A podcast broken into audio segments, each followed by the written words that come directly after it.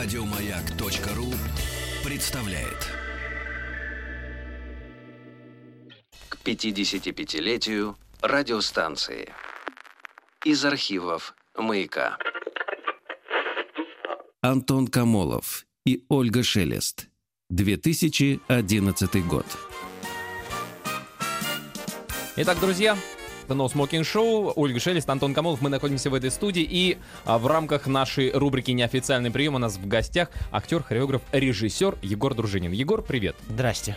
Здесь Привет, Егор. Все руками можно трогать. Здесь все можно Да, трогать руками, хочу здесь можно все кнопочки. есть, пить. Вот Но воду помни, тебе принесли. Помни, что Это до Что, в полночь?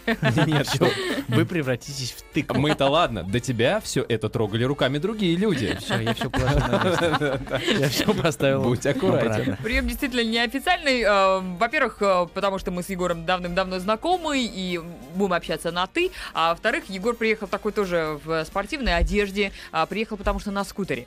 Да. Я так понимаю, это у меня просто На такой музыкальном. чисто личный вопрос. да. Ну как на скутере в Москве? Нормально. Нормально? Нормально. Я со скутера, собственно говоря, начал. То есть я сначала сел на скутер, а потом А. уже э, А, тогда тебе за не руль страшно, да, автомобиля. действительно, было. И Ну, ты а знаешь, это- одно другому очень помогло. То есть я по- сначала же страшно, действительно, да. ну, как бы на скутере. Мне кажется, на скутере страшнее, потому что автомобилисты мало замечают, мне кажется. Ну, у меня был такой скутер большой достаточно. Причем он не был здоровый. четырехколесный. Таврия! нет.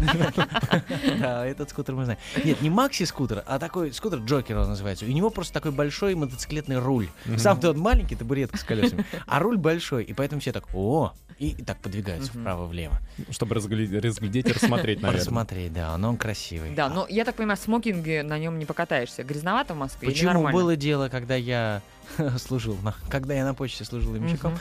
я приезжал на всякие ответственные мероприятия, э, э, которые были такими протокольными, нужно было выглядеть с иголочки на миллион долларов, и я вот рассекал по Москве, значит, на скутере и, и практически в смокинге. А как же пылище грязюка?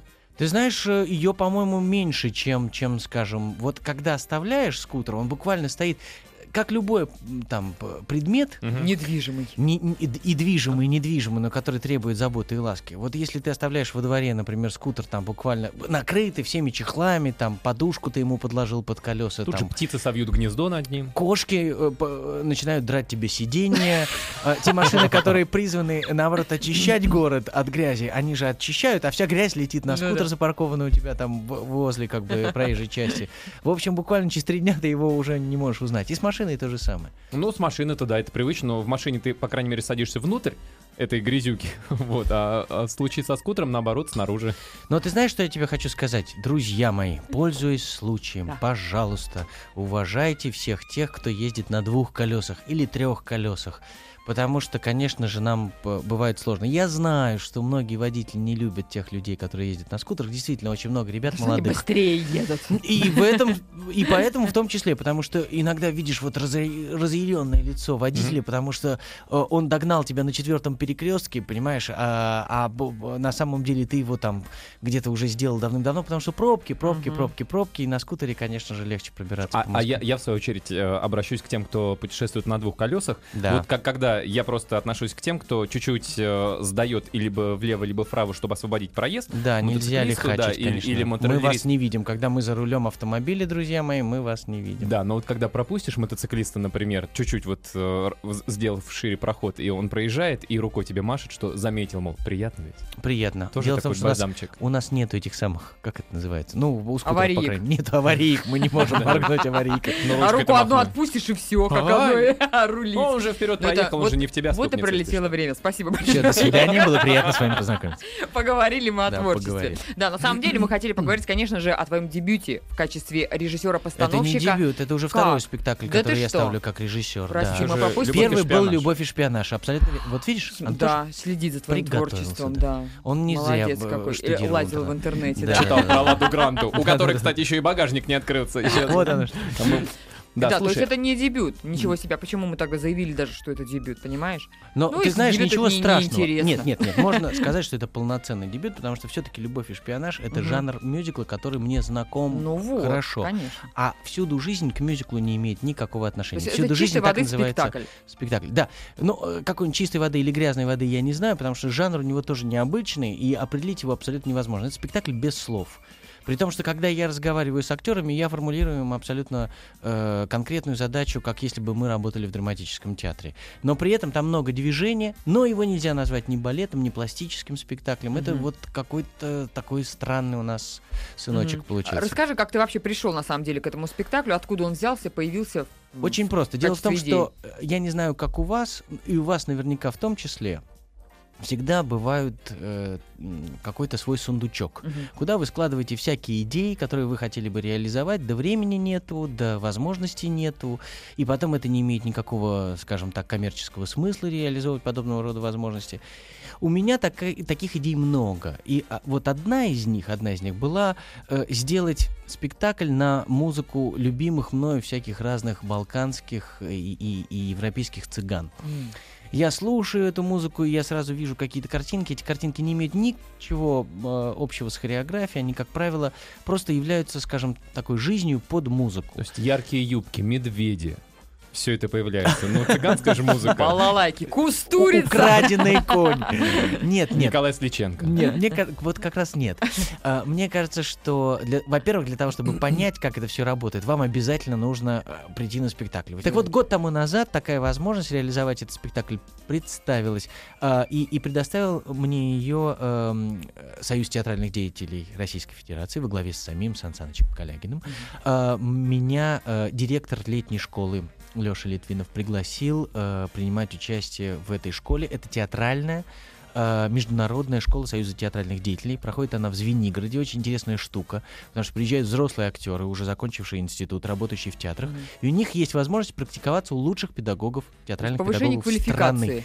Да, в том Мгм. числе. А это необходимо, потому что актерское э, ремесло, оно э, нуждается в тренинге, Мгм. в постоянном тренинге. И те актеры, которые играют много, например, они, да, находятся в тренинге, хотя если появляются такие вещи э, в спектакле, как фехтование, э, сцена движения, э, хореография, то э, приходится все Мгм. снова восстанавливать, скажем так. Вот, потом у разных актеров э, в театральных институтах был разный уровень преподавания тех или иных предметов. Но помимо этого я этим не занимался. В школе я был в числе тех э, постановщиков, которым нужно было поставить четыре спектакля на студентов этой школы, и один из них был пластический. И вот попав как бы в разряд э, пластического спектакля, э, э, мой спектакль зажил. Скажи, вот мне интересно, а, спектакль без слов, при этом там а, звучит все время музыка, то есть он Постоянно. муз- музыкальный спектакль. Да. А, что там легло в основу сюжета? Там есть какая-то общая сюжетная линия или это как несколько Там нет сюжетной таких? линии, там есть, э, скажем, э, ситуация. Э, Это, это действительно зарисовки, но они все э, э, такие новеллы. Если сравнивать вообще с литературой, то это, наверное, можно сравнивать только с э, рассказами Шукшина. Э, То есть это короткий рассказ, но при этом действующие лица одни и те же. Э, Это, это 21 человек на сцене, это 15 девушек и 6 мужчин. И основное, как бы, исходное событие — это, во-первых, изолированное некое место, которое существует вне времени и пространства. Мы не обозначаем ни страну, ни, ни, ни время, когда конкретно это происходит. И ситуация того, что люди ждут. На самом деле это спектакль об одиночестве, несмотря на то, что он очень жизнеутверждающий э, в результате. Но э, исходное событие — это одиночество. 15 женщин ждут, что придет хоть кто-то. И кому-то приходит их суженые или их мужья, или, или те, э, кого они долго ждали, а кто-то приходит свободный от обязательств, э, перекати поле, и, естественно, все женское, оставшееся женское внимание обращено на него. Ну и далее там Как в, происходят пе- в всякие... пед- и мединститутах. А, т- в, в педимед институтах Ну, там именно же- так? В Ну, два раза больше девушек, да, чем мужчин. Да. Да? Это ж мечта Ну. всех мальчиков студии, абитуриентов. У нас в театральном было приблизительно поровну. М. Поэтому я не, А- не а- слышал об этой А вот проблеме. очень, знаешь, Знал бы, пошел бы, конечно, в другой институт. а, давай сделаем небольшую паузу в нашей беседе. Сбегаем в институт? что ли? Нет. Антон. Мы говорим о новом спектакле. Это ко мне. А, Это мне. А, Егор Дружинин у нас в гостях. Говорим о спектакле «Всюду жизнь». Ты знаешь, у меня возник вопрос какой. А, 21 человек на сцене, артисты. А, Спектакль без слов. Музыкальный. Соответственно, вот мне видится некий диссонанс.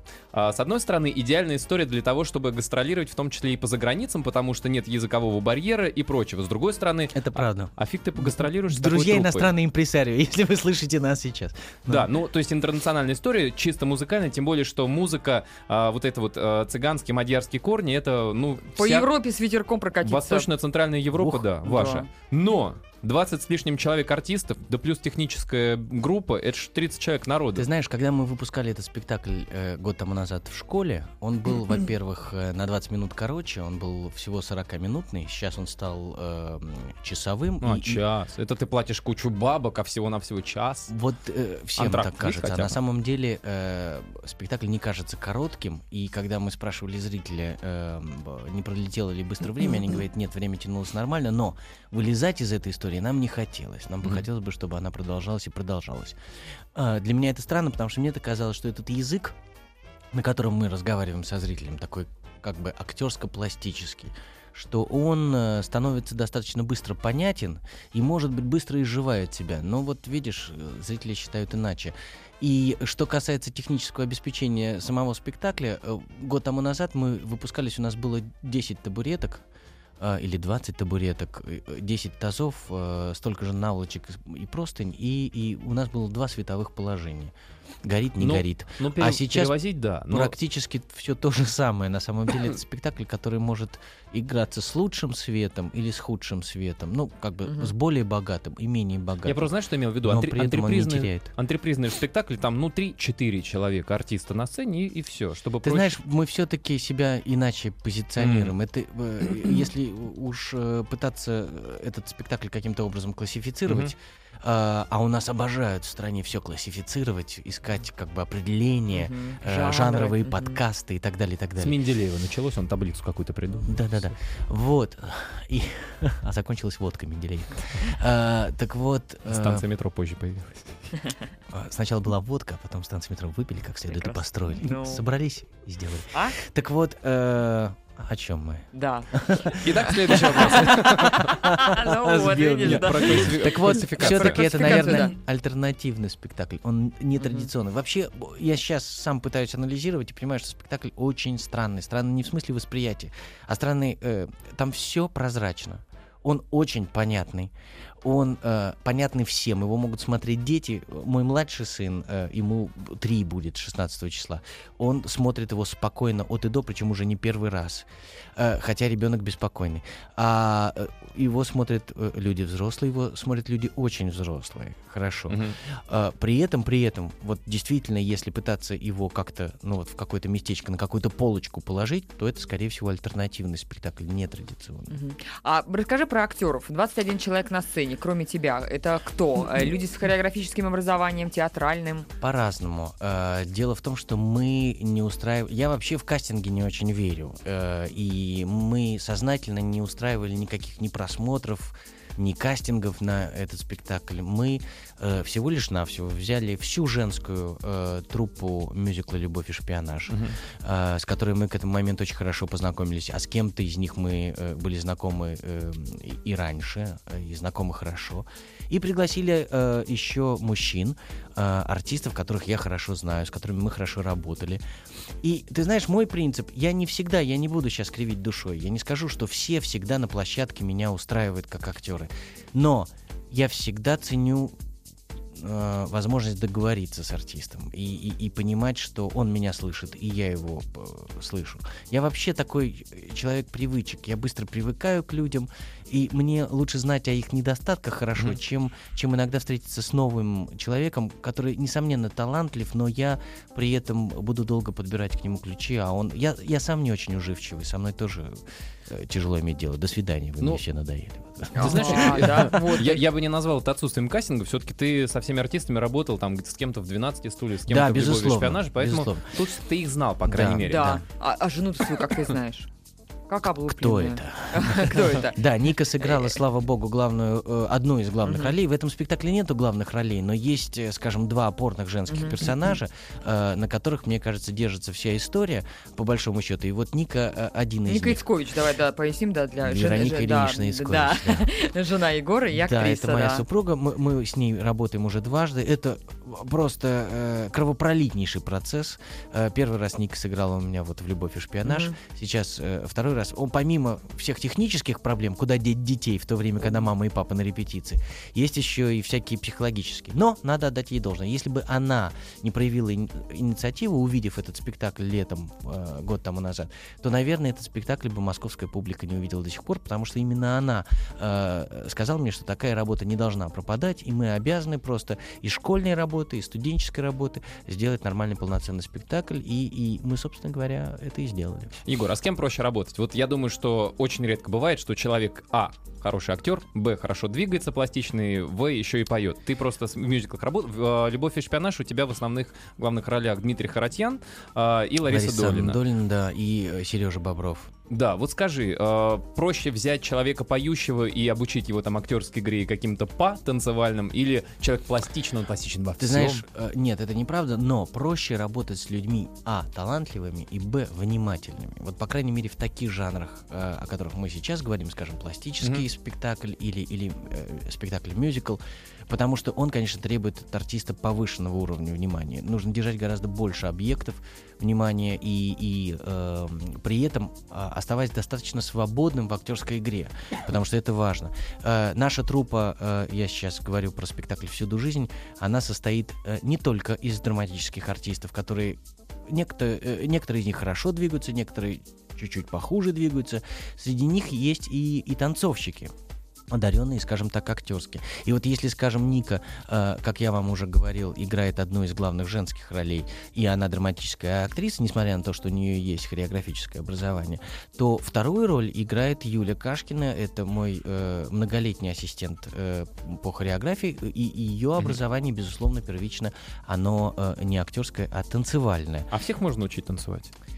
Ты Ну, вот у тебя, знаешь, например, мне вот- иногда, вот э, часто задают этот вопрос, мне иногда легче заставить танцовщика э, э, Играть? испо- играть, чем, чем артиста э, заставить двигаться. Например, я просто вспомнил, Джамал Ти- Титуашвили, да, по-моему, фа- фамилия? да, да, да. А, он и в «12 стульях» был, а Да. зрители его видели на СТС «Светофоре». Сейчас сериал. да, он сейчас идет э, сериал «Светофор», где он играет одну из Ну, главных такой, он же плотный парень.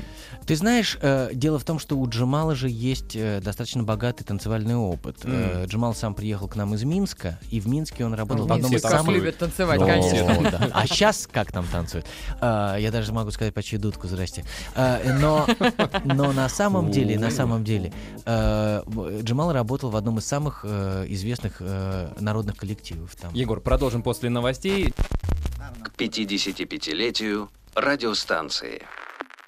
Из архивов «Маяка». Антон Камолов и Ольга Шелест. 2011 год.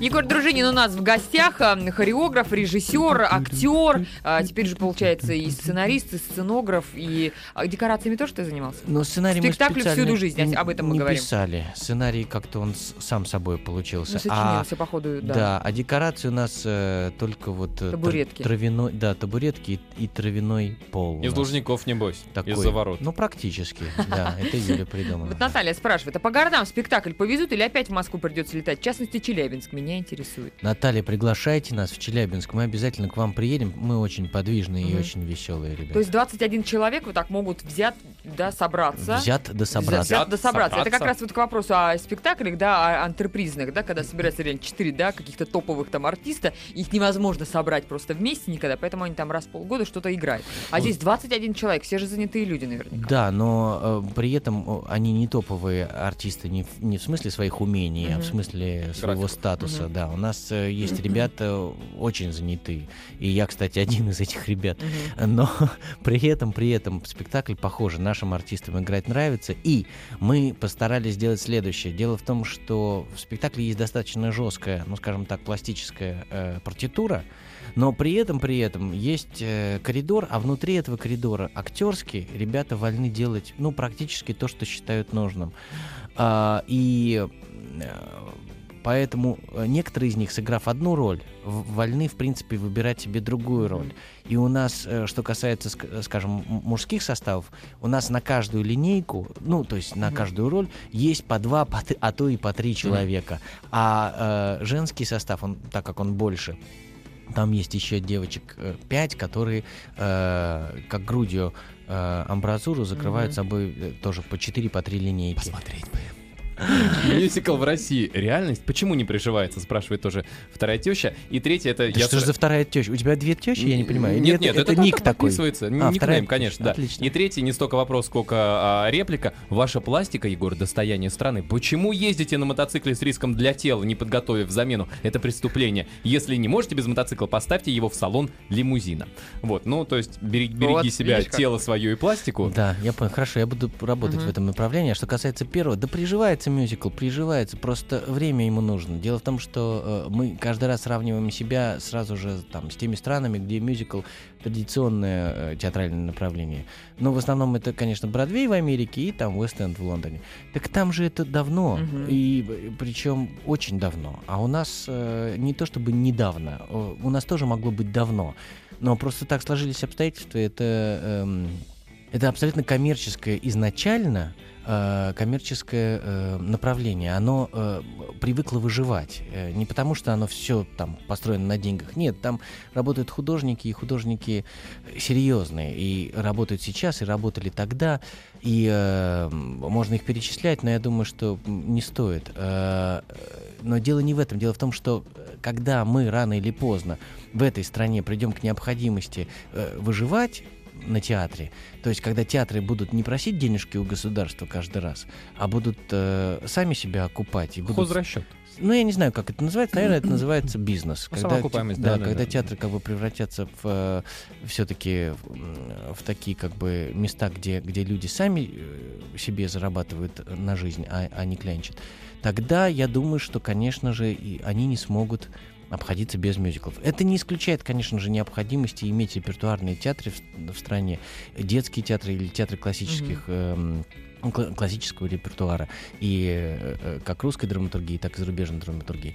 Но при этом, при этом, мне кажется, что вот то количество государственных театров, которые есть, например, в, э, в Москве той же самой, это невообразимое количество. Это, это просто нереально. Это очень много, простите, но людей, которые нахлебничают. Потому что очень много людей не ходят в эти театры. Вот я лично сам ушел из Мгм. театра тогда, когда понял, что людей на сцене гораздо больше, чем людей в зрительном Да. зале.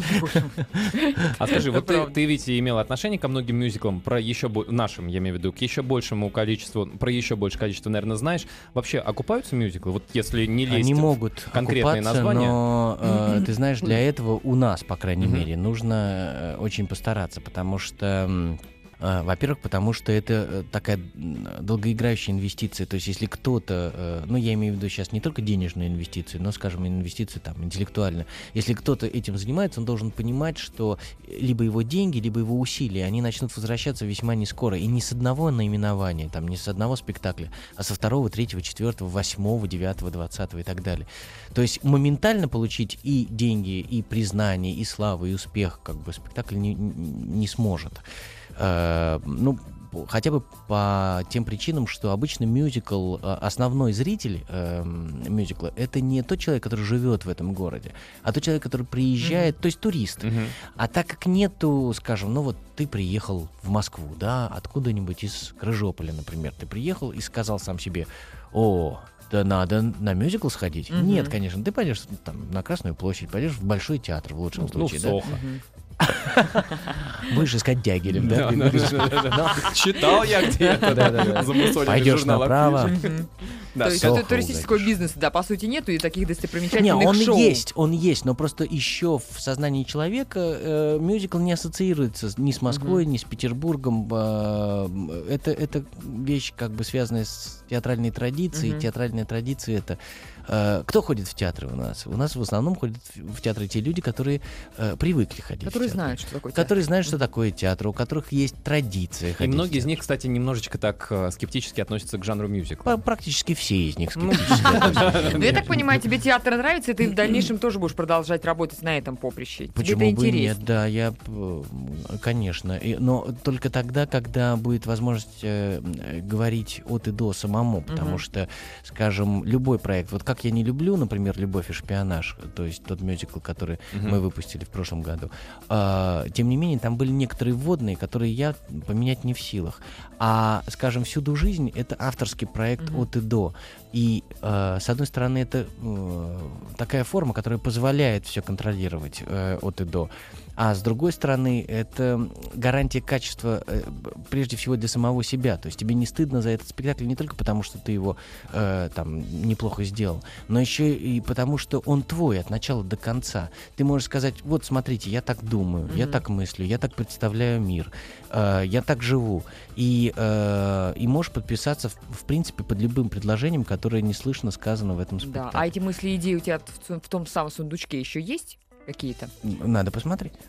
А вот скажи, я, я знаешь, про что хотел спросить? Ты говоришь, что свои мысли, свои идеи, при этом ведь есть в том числе и весьма успешные у нас адаптированные э, мюзиклы, в частности, там продюсеры, да, в «Эцетера», где э, ты играешь, э, Лео играет Блума, Максим, да. Максим Леонидов, ты за Лео Блума получил в прошлом году «Золотую маску», Да, премию. Вот, то есть э, достаточно успешный э, спектакль, при этом, я так понимаю, это э, адаптированный. Да, но мне кажется, что мюзикл. причина, одна из причин э, успешности этого спектакля э, заключается в том, что, эм, ну, если вдаваться в подробности, права на Мгм. этот спектакль, они а- отличаются от, э, там, скажем, прав, которые приобретены были в свое время эм, э, компанией Stage Entertainment, в э, которой я эм, там работал над мюзиклом «Кошки», скажем. Э, отличаются тем, что они э, являются правами второго уровня. То есть приобретается только сценарий Мгм. и музыкальная партитура. Все.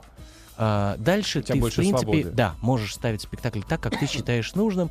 Конечно же, из Мэла Брукса, э, как из песни, слов не, не выкинешь Ну, и не да. переставишь местами, но тем не менее, эм, мне кажется, что Диме Белову, режиссеру спектакля, а э, Паче Сансанычу Калягину, который э, помог нам, актерам, эм, скажем, сформулировать, э, очень правильно сформулировать э, зерно роли, э, мне кажется, что им удалось создать оригинальный спектакль. И многие люди, которые видели продюсеров и на Бродвее, и у нас, Говорят, иногда, сра- да, иногда сравнение в нашу пользу, не, не- в пользу бродвейского Да. оригинала. Спасибо. Да, Егор, спасибо тебе большое. Егор Дружинин вон. был у нас в гостях. Еще больше подкастов на радиомаяк.ру.